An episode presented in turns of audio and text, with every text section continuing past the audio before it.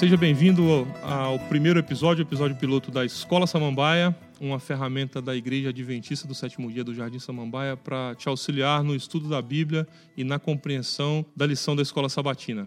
Temos aqui comigo o pastor Fernando Flores. Bem-vindo, pastor. Eu que agradeço, Alex. Privilégio estar aqui junto com você. Pastor é pastor de quantas igrejas, pastor? Seis igrejas. Distrito do Jardim Samambaia? Exatamente. Ah, bacana, pastor. Bem-vindo. Um prazer ter, ter, ter o senhor aqui conosco aqui para para esse estudo da lição. Alegria. Essa lição que nós estamos estudando agora, nós estamos estudando o, o capítulo 9 de Romanos, a lição 10, Filhos da Promessa. É, nós estamos entrando na parte mais complexa da carta de Paulo, que é o capítulo 9, é um capítulo muito mal interpretado por alguns interpretadores da Bíblia, né? Esse capítulo, Paulo começa a explicar alguma coisa, ele começa a falar sobre um tema que vai se estender pelos próximos três capítulos da lição, que é sobre a eleição de Deus, a escolha do Israel e nós precisamos muito compreender qual é o verdadeiro sentido do capítulo 9. Esse, esse capítulo é muito mal interpretado porque algumas denominações, alguns estudiosos da Bíblia retiram daqui a doutrina da predestinação divina, tema que nós não acreditamos ser muito bem assim, por isso é importante que nós entendamos da maneira correta esse capítulo 9 de Romanos. Pastor, para a gente começar aqui o estudo da lição, é, eu gostaria de perguntar para o senhor, por que Deus escolheu Israel? E para que Deus escolheu Israel? Muito bem, Alex. Como você bem colocou, esse é um, um capítulo mal interpretado por alguns que querem colocar em Deus algo que Deus não fez, destinar uns para salvação, outros para perdição.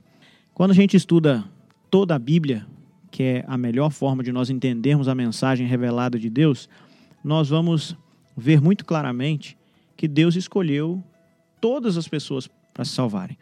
É, o que acontece é o seguinte: Deus escolhe todos, mas ele vai trazer dentre aqueles que ele escolhe, que é toda a humanidade, vai trazer alguns para trabalhar como instrumentos de Deus.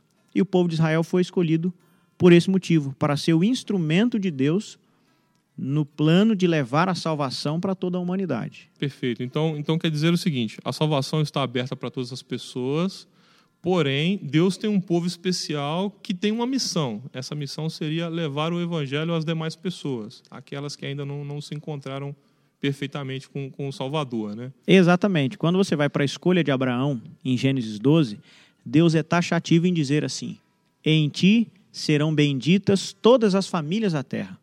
E você tem outros textos, como João 3,16, vai dizer que para que todo aquele que nele crê, você tem em 2 Pedro capítulo 3, lá, o verso 9, não querendo que nenhum pereça, mas que todos cheguem ao arrependimento. Então a Bíblia deixa muito claro que Deus trabalha para salvar a todos. Só que Deus não desce do seu trono para vir aqui à terra, para dizer assim: olha, Alex, eu quero que você vá para o céu. Fernando, eu quero que você vá para o céu. Ao contrário disso, ele escolheu Abraão e seus descendentes para que eles levassem a, essa mensagem de Deus a toda a humanidade. Tem uma pequena vírgula e um porém. capítulo, o versículo 13 de, de, de Romanos 9, ele fala o seguinte: Eu amei Jacó, porém eu rejeitei Esaú. Isso não quer dizer, por exemplo, pastor, que Deus escolheu o senhor para salvação e escolheu eu, Alex, para perdição? Não, Alex. É, esse texto não quer dizer isso. Quando a gente vai estudar a história de Jacó e Esaú, nós percebemos que Jacó ele estava inclinado com o coração mais aberto para a ação divina. É importante nós entendermos o seguinte: os autores bíblicos, à exceção de Lucas, são todos judeus.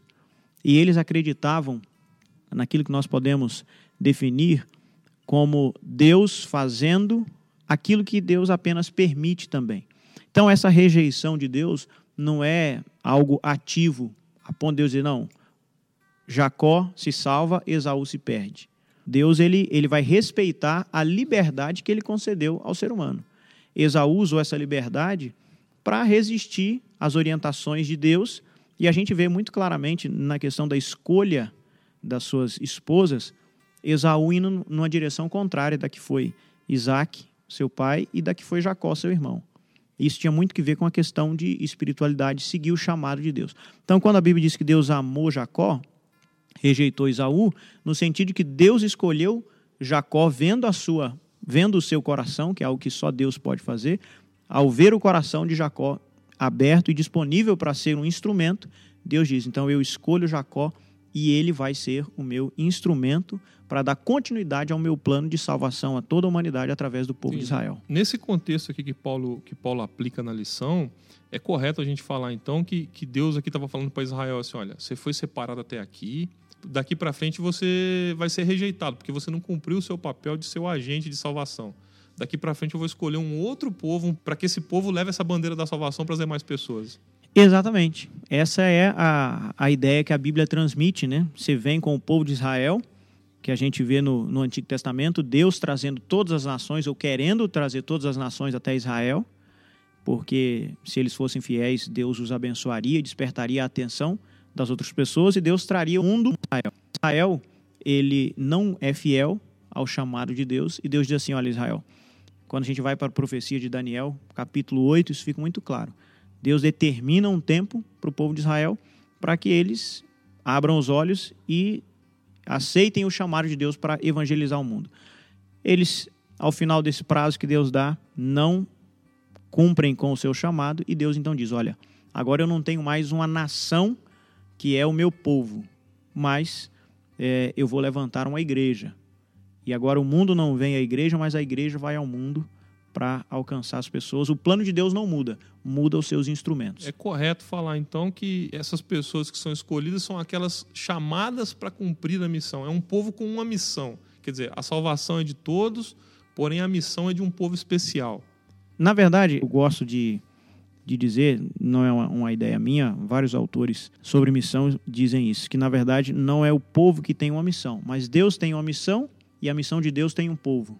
No passado foi Israel, hoje seria o Israel espiritual? Essa era a próxima pergunta que eu iria fazer, porque no verso 25 do, do mesmo capítulo 9 de Romanos, a gente lê o seguinte: Chamarei meu povo a quem não é meu povo, e chamarei minha amada a quem não é minha amada. Quem é o povo de Deus hoje, pastor? Eu volto lá ao chamado de Abraão. Deus disse a Abraão: Em ti serão benditas todas as famílias da terra. E Abraão, então, ele se torna o pai dos que aceitam ao chamado de Deus. Aqui no verso 8, do capítulo 9, a Bíblia diz, né? Isto é, estes filhos de Deus não são propriamente os da carne, mas devem ser considerados como descendência os filhos da promessa. Então, o Israel de hoje é aquela pessoa que estuda a palavra de Deus, aceita Cristo como seu Salvador e desenvolve em Deus a mesma fé que desenvolveu Abraão. Então, como o texto diz, não é o filho biológico, sanguíneo da carne, mas é o filho da promessa. Aquele, todo aquele que levanta a bandeira do evangelho com o intuito missionário de levar isso adiante pode ser considerado o Israel espiritual, o povo separado de Deus hoje. Exatamente. Se nós somos esse povo de Deus, nós somos essas pessoas que levam esse evangelho adiante, que tem essa bandeira da fé, tem essa chama, essa chama viva no coração, como é que nós estamos desempenhando essa missão hoje como igreja? Eu não, não conseguiria dizer todos os motivos mas quando eu olho para a história de Israel e para a história da igreja, a gente vê muita similaridade. Talvez pelo fato do ser humano ser o mesmo material, né? Embora os descendentes biológicos de Abraão fizessem parte ali de maneira genética do povo de Israel, eram seres humanos como a igreja hoje, que é composta também de judeus, todos aqueles que aceitam a Cristo Jesus. Mas quando a gente olha para a igreja, a igreja, a semelhança do povo de Israel, tomou algumas bênçãos, algumas verdades que Deus concedeu a ela, para ela compartilhar com o mundo e é, se fechou em torno dessas verdades. Em vários momentos da história, a igreja tem falhado em levar a mensagem de salvação a todas as pessoas. O, o, o movimento da reforma ele foi fundamental para que a igreja entendesse o sacerdócio de todos os crentes, se envolvesse de maneira mais acentuada na missão. A gente tem, como igreja, pregado o evangelho, agora certamente temos aí um, um, longo caminho a percorrer até que estejamos dentro do ideal de Deus para o Israel espiritual atualmente. Por isso que a carta de Romanos é tão atual, né? Porque aqui tem todo o plano de salvação passado de ponta a ponta, envolvendo missão, salvação e outros assuntos mais. Pastor, muito obrigado pela participação conosco aqui. Prazer ter o senhor conosco aqui e aguardamos o senhor aqui para um próximo programa. Alex, eu estou feliz em poder dar essa contribuição, participar com você. De fato, o livro de Romanos é um livro importantíssimo para o cristianismo, por todas as verdades que ele contém. Eu espero poder voltar em outro momento para a gente compartilhar um pouco mais é, da palavra de Deus, porque quando a gente compartilha, a gente acaba aprendendo também. Amém. Oremos. Querido Deus e Pai, nossa gratidão a Ti pela Tua palavra revelada a nós através dos autores bíblicos. Especialmente nós te agradecemos pela carta de Paulo aos irmãos de Roma, mas a todos os irmãos em Cristo Jesus que vivem nos nossos dias. Ajuda-nos, Pai, a entender que o Senhor não nos predestinou para a morte e outros para a vida, mas predestinou a todos nós para a vida. E ainda nos concede o privilégio de sermos instrumentos neste teu plano de levar vida àqueles que ainda não conhecem a Bíblia, que não conhecem a Cristo Jesus. Concede-nos o teu Espírito, que é uma ferramenta indispensável no processo é, missionário, missional, e que nós sejamos teus instrumentos, e assim como Abraão foi fiel ao chamado, que nós também sejamos fiéis a esse chamado que tens para nós nesses dias e levemos, ó Deus, as bênçãos da salvação pela graça em Cristo Jesus a todos que estão ao nosso redor. Nós te rogamos em nome de Jesus. Amém. Amém. Se você está recebendo esse áudio, é porque você participa de uma lista de distribuição aqui da igreja, que você possa compartilhar esse áudio com as demais pessoas do seu convívio social. E se você quiser nos achar, você encontra a gente no YouTube, procura por Escola Samambaia no Medium, você pode procurar também por Escola Samambaia e no SoundCloud você procura também por Escola Samambaia. Eu sou Alex Simões e esse é o episódio 1 do Escola Samambaia. Repeti muitas vezes, mas é para fixar. Um abraço a todos.